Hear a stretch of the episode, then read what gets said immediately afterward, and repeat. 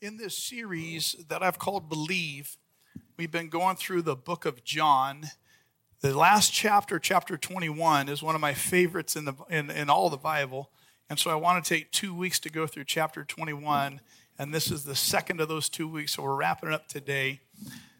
The idea behind this series called Believe is John tells us why he wrote this thing that we call the Gospel of John he says that these things were written that you might believe.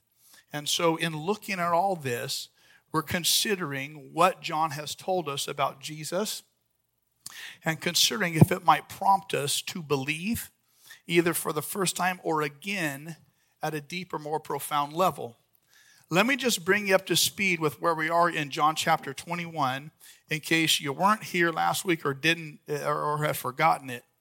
Chapter 21, the last chapter of the book of John, is after Jesus' crucifixion, after his resurrection.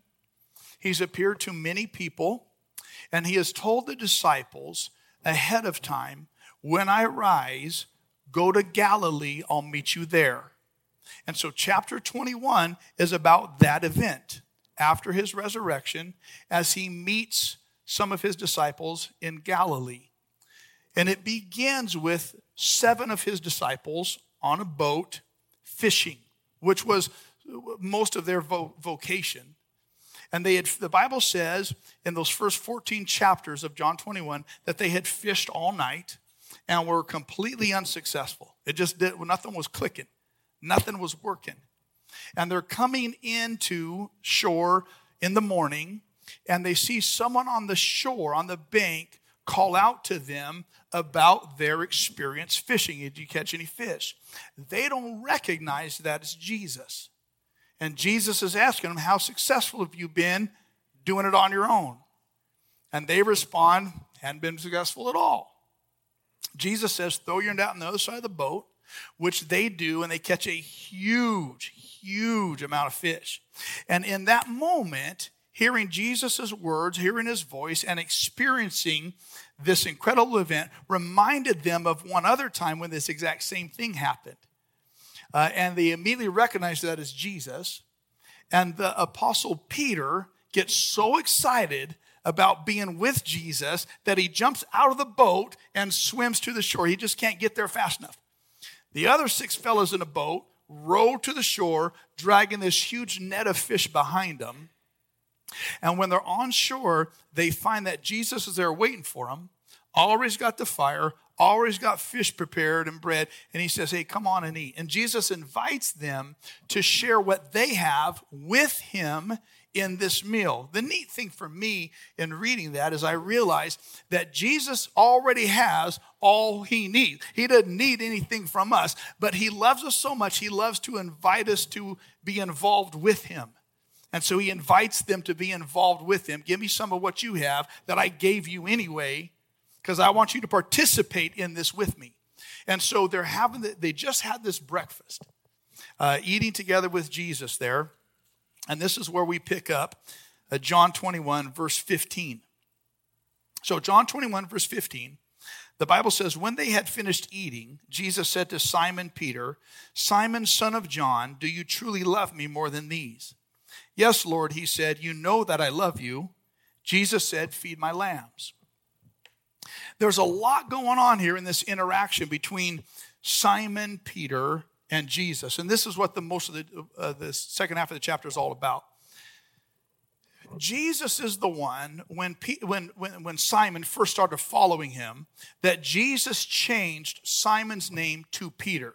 He said, You used to be a guy named Simon, and you lived a certain way and had a certain identity. I'm going to change your name to Peter because that means rock, and on this rock I will build my church. So Jesus is the one, years prior, changed Simon's name to Peter. But in this interaction, how does Jesus refer to him?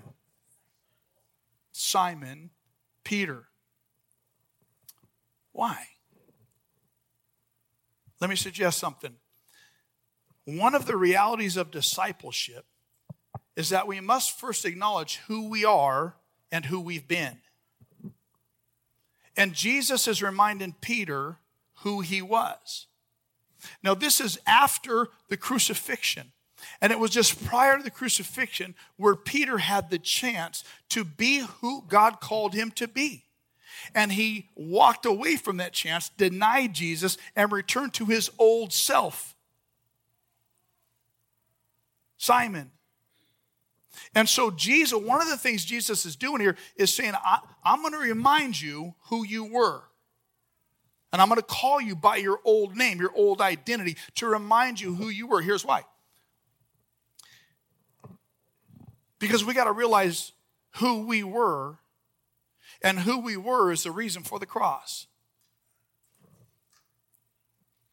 We, we need to realize that it was due to, is due to my sin that Jesus had to go to the cross. It was due to your sin that Jesus had to go to the cross.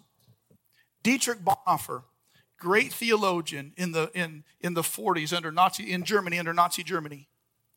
Uh, and he was actually arrested for his faith, thrown in a concentration camp, and killed in a concentration camp just days before it was liberated. And Dietrich Bonhoeffer is one of my heroes, and, he says this The cross is God's truth about us. The cross is God's truth about us, that there was something about us that needed to be healed and saved. The only way that would happen was through the cross. And I was either going to suffer for my own sin or someone was going to suffer on my behalf. And so Dietrich Bonhoeffer says, as, as a reminder, the cruce is God's truth about us. And honestly, let me just suggest this that sometimes it's really good to remember who we've been as long as it drives us to the appreciation of God's grace. You understand what I'm saying? It, it, it keeps us humble to remember who we've been, as long as it leads us to God's grace. The Bible says, don't think more highly of yourself than you ought. Sometimes it's good for us to remember who we've been. And Jesus has reminded Peter who he was before. That's why he calls him Simon. See, it, it's good to remember our Simon days and our Simon ways and realize that God loves us anyway. Do you understand that? And Jesus asked Simon Peter, Do you love me? There are three words in the Greek New Testament that it uses for love. Two of the most common are agape and phileo. Agape love is the unconditional, perfect love that knows no bounds. It exists not in relation to what you do for me, or what you do or what I do. It just it just is. It's stable, it's profound, it's secure, it's unchanging, it's unconditional. And when Jesus asked Simon, "Do you love me?" he uses this word agape. He says, "Simon, do you agape love me?" Do you love me in that perfect, unchanging, stable way? Regardless of what happens, regardless of what I do, regardless of what I don't do, do you love me unconditionally? And he says, Do you love me more than these? More than what? Well, we don't know. The Bible didn't tell us. But let me give you three possibilities. Jesus could be saying, Do you love me perfectly more than all of these? There were six other disciples there. Jesus could have been saying, Do you love me more than all these other six guys love me? Because at one point, Peter, Simon, you said you did. At one point, you said you agape love me more than anybody else. Matter of fact, you said you love me so much that you would die for me. So do you really agape love me more than all these others? He could be saying this. Do you love me more than these? In other words, do you love me more than your relationships with anybody else in this world? He said, I see you got a great friendship with these guys. That's fantastic. Have it. But you better, my relationship with you better be more important than your relationship with them.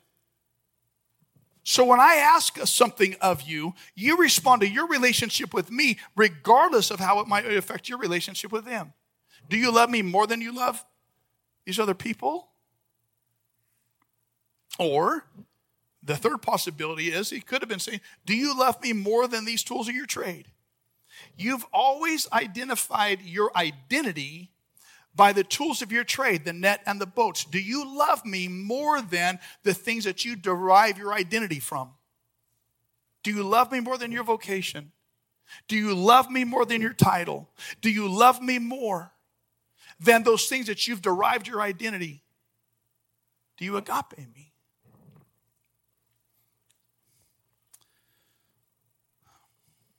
Simon says, You know I love you. There are two words for love agape and phileo. To the question, Do you agape love me? Simon responds, You know I phileo love you. And phileo love was still a pretty strong love, but it was temporal. It's a brotherly love. And you know how this goes with people that when we perceive someone being a benefit to us, we love them. And when they cease to be a benefit to us, maybe not so much. It's fickle, it's changing. We fall in and out of it. It's human brotherly love. And Jesus asked Peter, Do you, per- asked Simon, do you perfectly love me? And Simon says, You know that I phileo love you. At best, I love you when I perceive you being good to me. But when it gets too costly, you know that my love isn't strong enough to last. That's a brutal conversation to have with Jesus, isn't it? How would you like to have that conversation with him right now? Let me suggest something. Unknowingly, you do. I do. Multiple times every day, this is the conversation that he has with us and that we respond to him. Every time a follower of Jesus has the option to choose between his way and our way, he's asking us, Do you perfectly love me more than your way? And whenever we choose our way above his way, we're telling him, No, I do not love you that much. Do you understand? Why don't I get any amens after something like that? it's a brutal conversation. And every time we realize what God is asking and we choose something else. He's asking us, Do you agape love me more than you love your own way? And every time we love our own way more, we're telling him, No, I don't love you that much. It's a conversation that happens for the disciple of Jesus multiple times every day. You know what amazes me? Is Jesus' next words to Simon. He says, Feed my lambs. See, here, here, here's what I know. Even though Simon acts like his old Simon self and admits that his love is failing at best, Jesus still chooses him. Jesus still loves him. Jesus still accepts him. And Jesus says, I still got a plan for you. Even though you're not all that you want to be, even though you're probably not all that you should be, I still love you. I still choose you. I still accept you. And I still got a plan for you. You don't have to be perfect. You don't have to have it all together. You don't have to have it all, all you're done. I, my choosing of you is greater than your choosing of me, is what Jesus is saying. I am convinced that had Simon flexed up on Jesus and tried to prove who he was, Jesus would not have chosen him. Now, eventually, Peter would have agape love for Jesus and the kingdom, but it wasn't right now. Jesus knew that Simon was, was insufficient for the task at hand, but Jesus also knew that he wasn't going to stay where he was. See, here, here, here's how this looks Peter understood that half hearted devotion is not the way of the disciple. He understood that.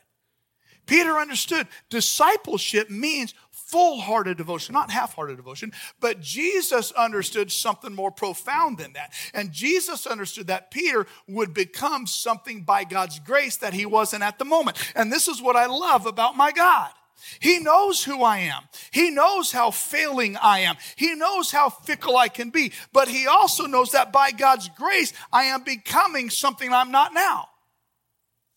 And he doesn't need someone who's got it all together. He says, I know who I got, I know who you are, and I can work with the worst of you, Carl. And invites me. And this is what he's doing to Simon. But see, here's the crux it's in admittance and repentance that we hear God's call. And if we were to stand without admittance of who we are and repentance of who we've been, we'll never hear his call. But Jesus isn't done with Simon. That's just one verse. Again, Jesus said, Simon, son of John, do you love me? He answered, Yes, Lord, you know that I love you. Jesus said, Take care of my sheep. This is the second time Jesus asked him the exact same question. He says, Simon, do you agape love me? No. Simon had just said he didn't. But Jesus asks him again, and he presses further. And Peter's response, Simon's response, you know that I phileo love you. See, Peter needs to get the place. Peter needs to dig down deep and get to the place of complete surrender and brokenness and emptiness where there's no pride and there's no arrogance and there's no religious posing and there's no hubris. And so Jesus presses. So I want to drive this point home who you are. And again, what I love about this is Jesus reassures Simon that in spite of who he currently is, he has a role for Simon to play in God's economy. He's calling him out of who he was into something greater. I know who you are, but I still have a task for you. You don't have to be perfect. You don't have to be who you should be. I still have a role for you in my kingdom. See, Jesus is giving Simon a vision of who he will become. I know you're insufficient now, but I have a call on you, and it will be to take care of my sheep as a leader. I will still build my church on you, is what he's telling Peter. I still have a call and a destiny for you. See, that, that's what Jesus is really saying to him. He's saying your destiny is so much greater than your history. Your history may be one of failure and one of pain, and, and it, it, may be that which you, you, you want to. And I have a destiny that's so much greater than your history, and I'm calling you into that. See, if this conversation hadn't happened, Peter would forever be stuck probably in the history of his past. And Jesus is calling him out of his history and into his destiny. It ain't easy and it ain't fun, but it's so significant and eternal.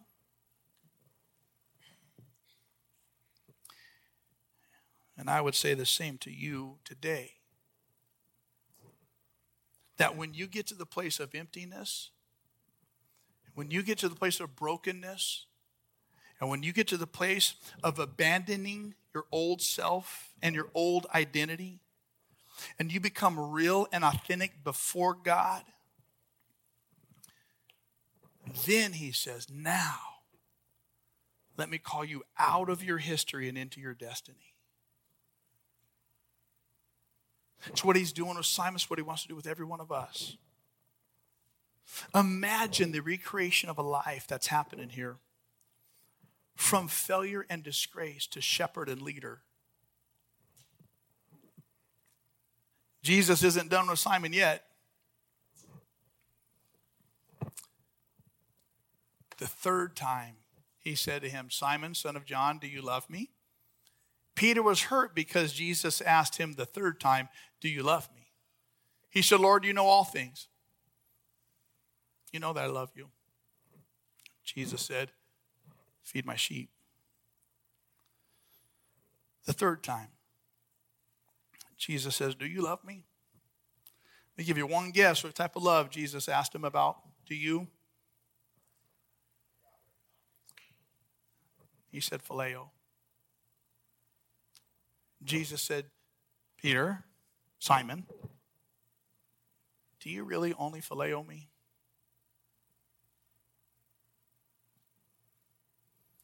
See, before Jesus was saying, I'm going to call it the best of you and make you realize you're not there. But this third time, he said, I'm going to I'm going to agree with you with who you are. Do you just phileo me? Do, do you notice that the Bible says that he was hurt because he asked him the third time, Do you love me? I, I don't, I don't think that Simon was hurt because Jesus asked him three times. I, I think, I think he kind of saw that coming. I think he was hurt this third time because Jesus changed his language. No longer do you agape me, which is what I hope for you. Now do you just phileo me? See, here, here's how this works. I, I know what it's like for a father. I, know what it's like to know in myself my failings, my shortcomings, and my failures. I know those. And it is so wonderful to have sons who believe the best of me. And it's painful when you realize your sons know the worst of you. Do you understand that? And that's what's going on here with Jesus and Simon. The first two times, Jesus is saying, I believe in you. This is the best of you. And this third time, Jesus changes. And all of a sudden, Peter's hurt because Peter realizes that Jesus really does know the worst of him. Simon, do you just phileo me?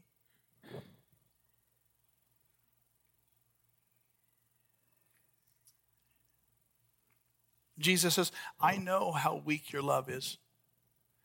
I know how passing it is. I know how fleeting it is. I know how conditional it is. I know that when you perceive me as being of value to you, you love me. And when you perceive following me is too costly for you, you reject me. I know, I understand that about you, Simon. But again, the thing I love about my Jesus is that when he knows the worst of me, he still chooses me and loves me and calls me and has a destiny for me. And that's what he says. I'm going to call you to something greater than who you currently are. And I'm going to call you to a destiny that is so far greater than your history. We got to acknowledge your history. You need to acknowledge your history so you can sacrifice it to me. Let me recreate you and call you to a destiny that's bigger than you. And do you know why Jesus asked him three times, right? Why? Because he denied him three times. Three times by the fire, Peter denied being a follower of Jesus. And so, three times, Jesus gives him the opportunity to confess him. See, one of the principles of grace is that repentance must run as deep as the offense. See, grace is freely given, but it must never be cheap. And so the repentance has to run as deep as the offense. And so Jesus is running his repentance as deep as the offense had been three times.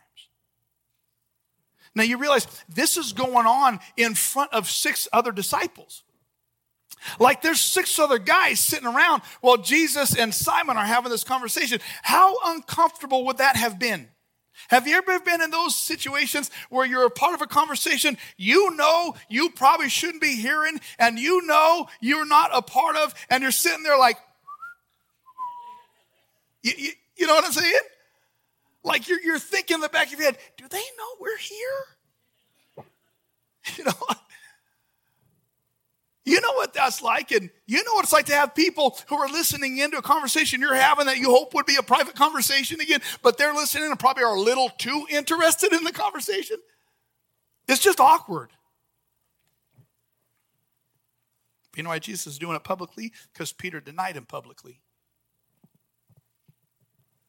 See, one of those principles of restoration is that it must run as deep as that denial. The denial was public, the restoration has to be public. But another reason why, why Jesus was doing this in public was so that the others would know that he had been restored and redeemed. So that they would know too. See, the fact is that this was not the first time Jesus and Peter had had a conversation. If you read the Bible back in Luke chapter 24, verse 34, it'll tell you that Jesus had already met with Peter one on one. So they already had their conversation. Jesus needed to do this in public before the others. Charles Spurgeon, the great preacher, said this A man's repentance ought to be as notorious as his sin. Peter's sin was notorious. Everybody knew how he dropped the ball. So his repentance had to be as notorious. So everybody needs to know that he's been repentant and restored. See, Jesus is doing this three times publicly because the denial had been three times publicly. And I think reason, another reason why Jesus is doing this publicly three times is so the others would know that Peter has been reinstated by God. Because otherwise, it would be one of those things. Like we know his past. Is, is he? Is he good? And Jesus is doing this publicly so that the others would know that he's qualified to lead again, and probably more so now, because now he's been down to the depths and he's felt the restoration and recreation of God, and now he's very much ready to lead. Do you understand what I'm saying?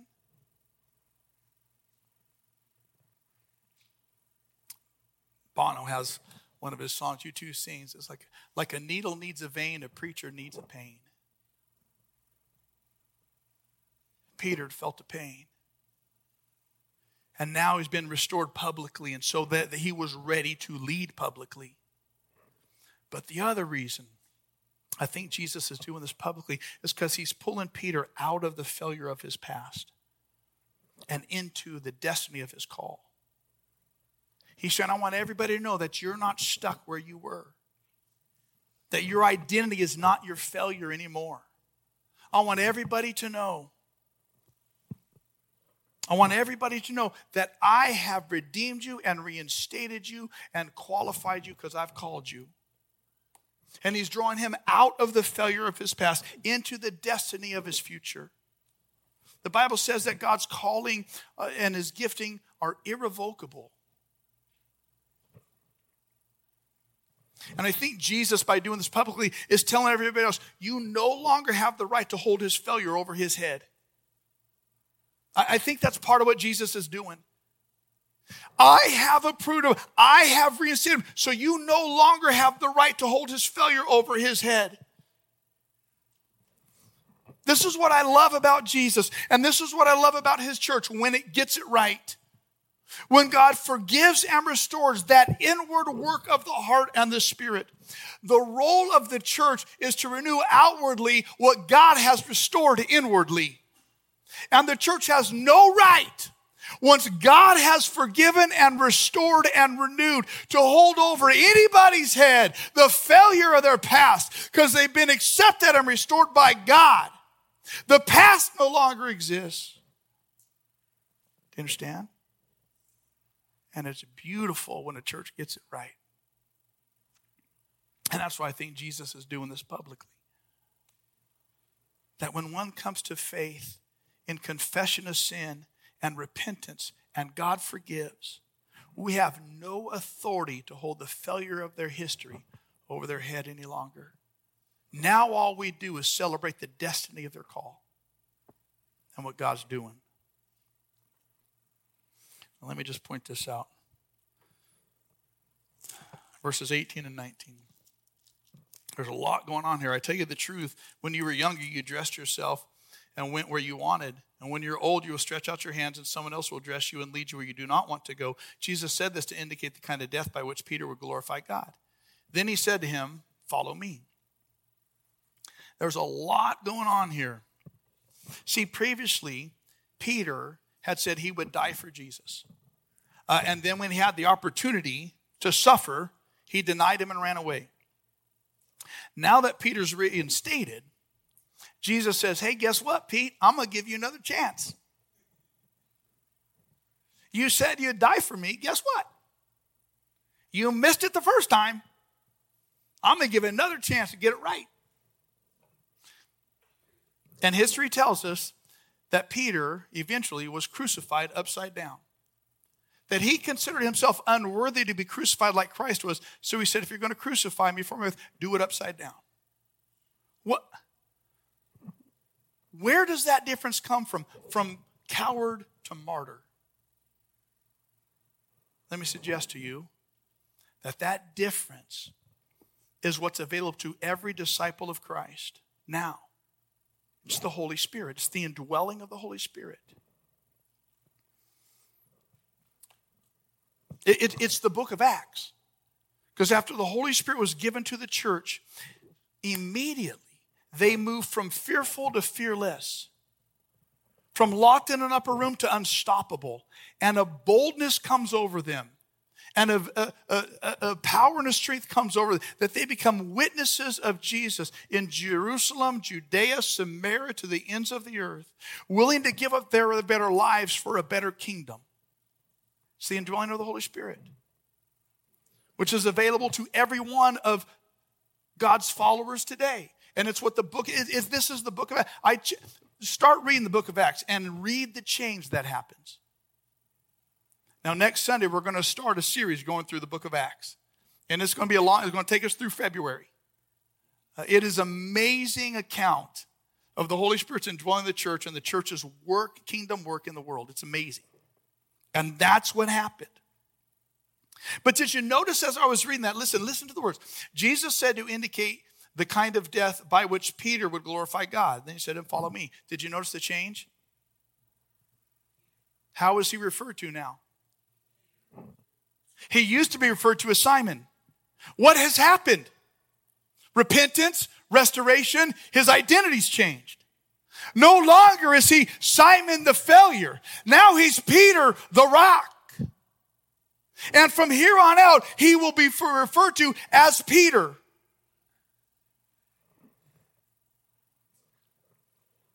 This is amazing to me. Confession, repentance, restoration, Peter doubted he could live for Jesus. And now he knows he will not only live for Jesus, he will die for Jesus. And he's no longer called by his old name. Let me ask you this question What's your old name? Some of you are living under the identity of your old name, your old self. Some of you are living with your old name, and it, has, it is your identity. It's the name divorce, it's the name abuse, it's the name failure, it's the name doubter. It's the name insufficient. It's the name not good enough. It's the name grief. It's the name grudge. It's the name anger. It's the name sadness. It's the name depression. What's your old name? Jesus wants to get you to a moment of emptiness and brokenness and authenticity so he can say, I'm done with your old name. I want to give you a new call. Listen, stop living according to the identity of your old name. Let that go. Old things are gone. Behold, all things have become new. Stop living under the identity of your old name and grab on to the identity of your new destiny.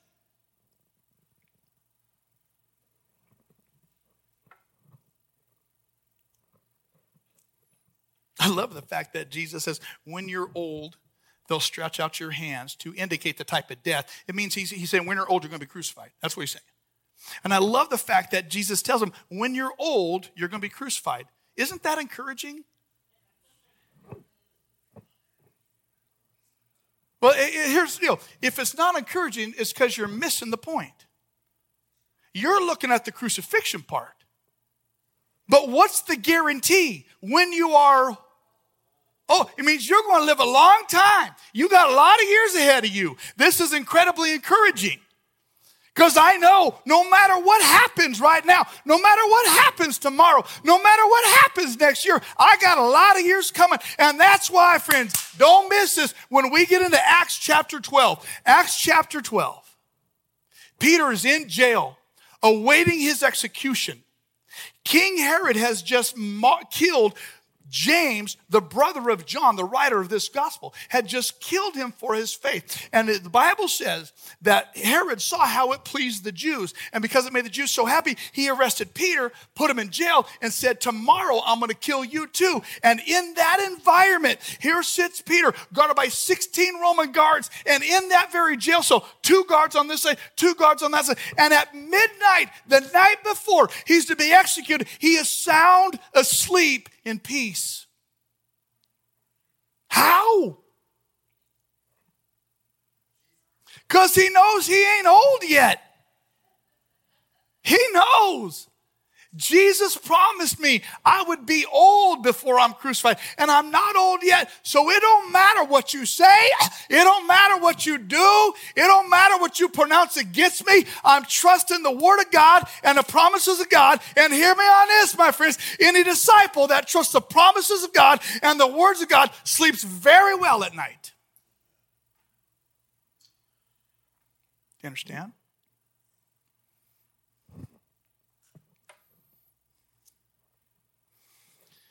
He knows that his day of liberation is coming in the morning.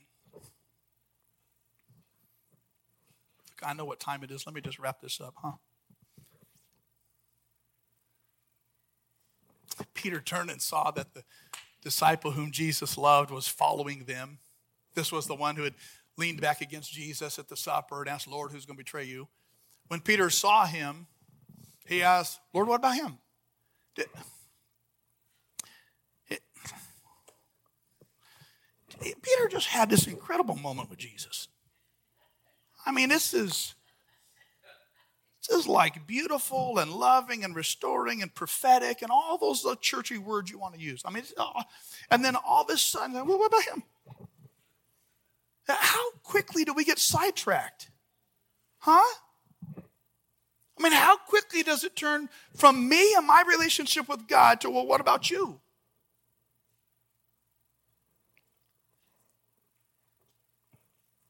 Silly, Peter. And, and I, I love Jesus' response. Jesus answered, What do you care? I mean, he says it in a very Jesus way. I mean, if I want him to live until I return, what's that to you? He's like, get your eyes off everybody else. Quit paying attention to their thread. Quit looking at what I'm doing with them or not doing with them, what they're doing with me, not doing. Just get there. If you follow me, your eyes are focused on me. You don't have time to get your eyes on anybody else. Here's the converse. If your eyes are on somebody else, your eyes aren't on me. You follow me. Right? And when Jesus says, You must follow me, this, he uses the perfect imperative of that verb, which means you continue following me no more turning back, no more denial, no more dropping the ball. You continue day after day, decision after decision to follow me because I'm going to keep asking you, do you agape me? And every time you say you follow me, you're telling me yes. So you follow me. Here's the deal, friends. What cost God so greatly cannot cost us so little. You follow me.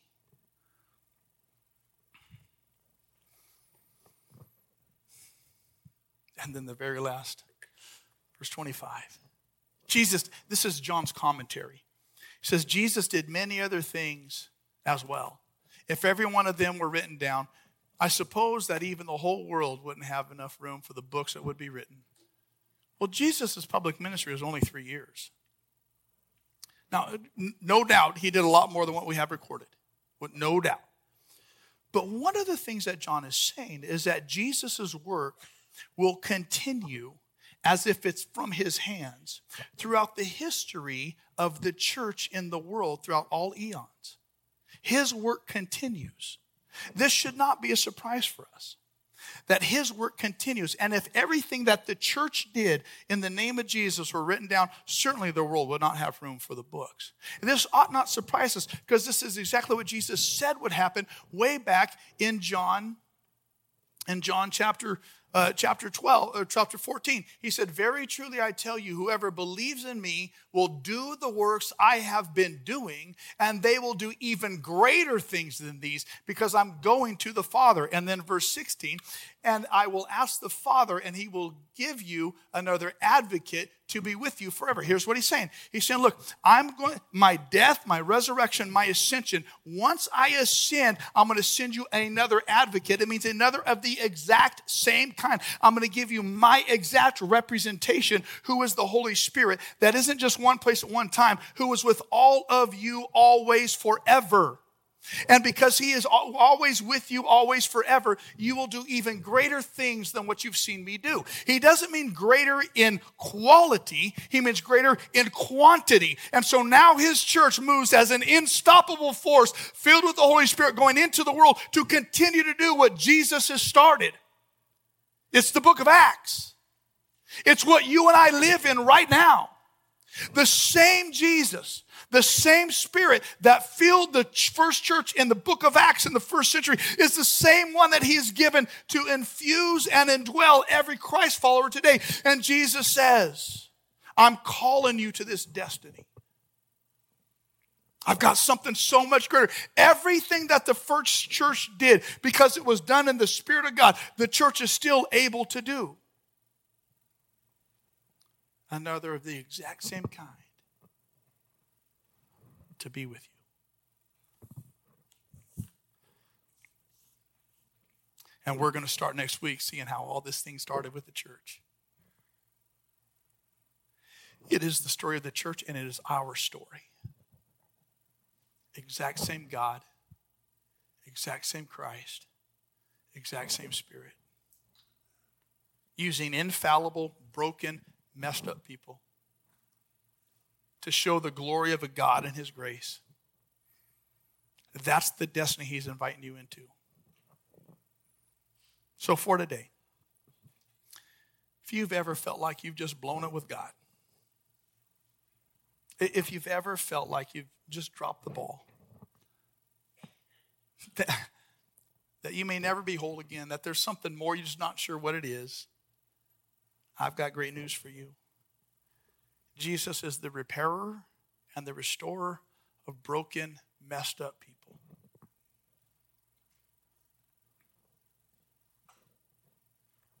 The history that's behind you is not greater than the destiny that's before you in Christ. And all you need to do is be transparent and authentic before God. What that looks like is this admit your failure. The Bible calls it sin. Admit that you've done life or doing life contrary to God's standard. That He has His way, you have your way, and you've chosen your way. Admit that sin and confess it. To confess means to agree with God. I agree with you, God, that I've lived mine own way. And be honest about who you are. I've dropped the ball. And there's a lot about you, God, I don't understand. But I'm asking you to forgive me. And I receive your forgiveness. Restore me and make me new. And in that moment, God calls you out of your history and into his destiny and opens up the world for which he intended you to live. All these were written that you might believe. Will you? I want you to pray with me.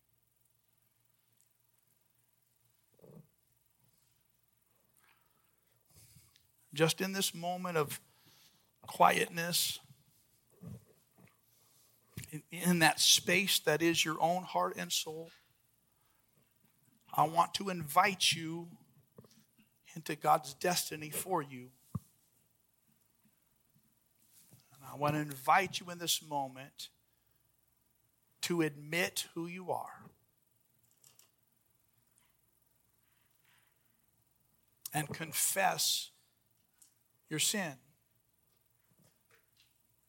And it's something like, God, I know between your way and my way, I've chosen my way. I've never really chosen to believe in you by faith. And when I've chosen my way, that's sin. I agree with you that that's who I've been. Please forgive me of my sin. I invite you into my life. I want to join my life to yours. Make me the person you've designed me to be.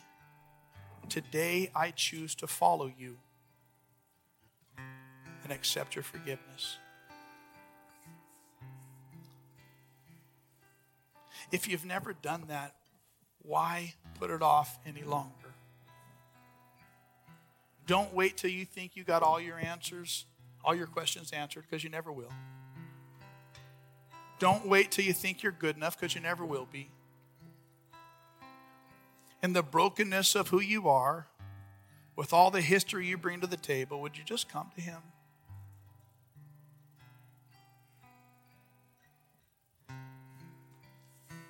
If you've never considered the reality of your own eternity, today's the day to consider that. Let Him walk you into His destiny for your life before you've got to face eternity without Him. In the simplicity of this moment, Jesus, I accept you as the leader of my life. Thank you for your forgiveness. Do that work of renewal and restoration in me that only you can do. I want to be a new person. Father, I thank you that you've heard the prayers of those who have, whose hearts are yearning for this. I thank you that you know. I thank you for the hearts that are turning to you. I thank you for the opportunity that you've given them to know you in a personal way. Oh God, it's my prayer that none will walk out of here today without doing that. That you would call your people to a wholehearted devotion to you and your kingdom that we'd not turn back anymore, that we'd not deny anymore, that every time we get a chance to affirm your way over our way, we'd choose your way. That we would grow in agape love towards you because that's how you've loved us first.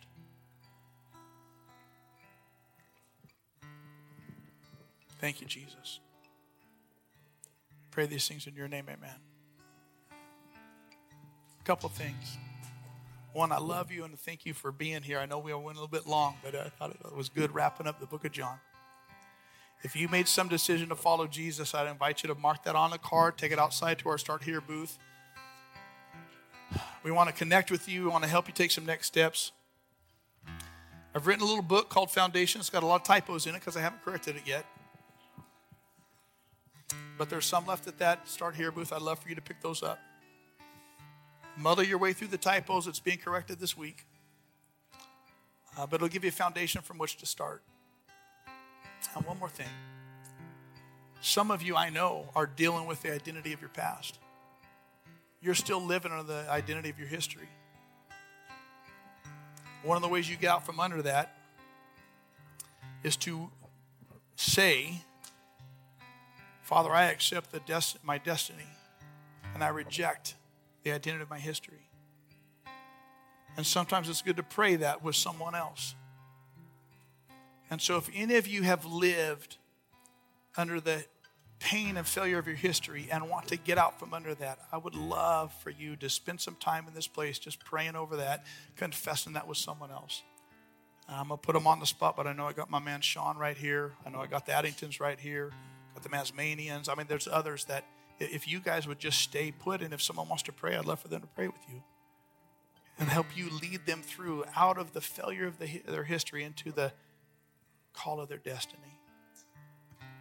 Hey, listen, read the book Acts. Start that this week. Come watch that show on Saturday, and let's get after the book Acts on Sunday. It's going to be a fun, wild ride. Believe me, it's going to be a lot of fun. You good? Let's sing.